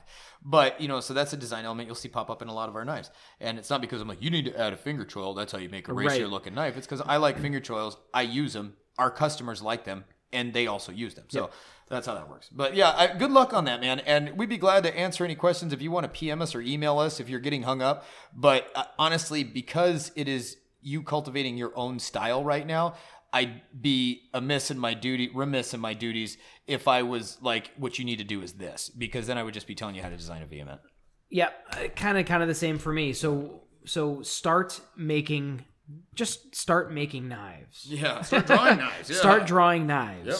and discover something that you like. You'll discover your own style. There's a million different guys out there who've discovered their own style, and uh, and you can be one of them too. You just gotta just gotta work at it. So anyway, next question. Last question. Jay Austin, forging or stock removal. What do you see as the advantages, disadvantages of each method? Forging is Do you want? Yeah. yeah it's like it's like do you want do you want a romantic answer? Like like not like not like love and love and doves and steam and and old 80s music video love. I'm just talking about like like romantic period. You know where where it elicits some sort of a some sort of a really emotional feeling and uh, sentimentality behind it. Because there's lots of people who are excellent at forging. There are lots of people who are really good at it does that mean that the knife will is going to be better It, well, okay. So this does, is does yeah does I'll that mean it'll it, sell Jim. better I'll say it. I'll okay say I, it. all right Okay, go ahead yeah. I'm, I'm i'm dancing around this go ahead Yeah. lay it out Here's the thing: a uh, well-trained, well-experienced bladesmith that uh, you know bangs steel against an anvil and then he treats, uh, usually using their proprietary methods, can create a superior cutting instrument. That superior cutting instrument is oftentimes adorned with things like pattern welded or you know quote colloquially known Damascus steel and stuff like that, and unique fittings and handle shapes and uh, some amazing stuff. If, if you ever want to see how amazing it can be, look at Jason Knight. I mean, the guy's a mutant. He's a freak, and he can make a superior cutting tool using a hammer and an anvil. Um, we have lots of friends, you know, uh, Jesse Hemphill, Lon Humphrey. Uh, uh, there's so many bladesmiths out there that there are clubs dedica- dedicated to it. my standpoint is less romantic. So in my mind, if I wanted to forge knives, which I started doing when we very, very, very first started many, many years ago, like I don't know, 15 years ago or something like that.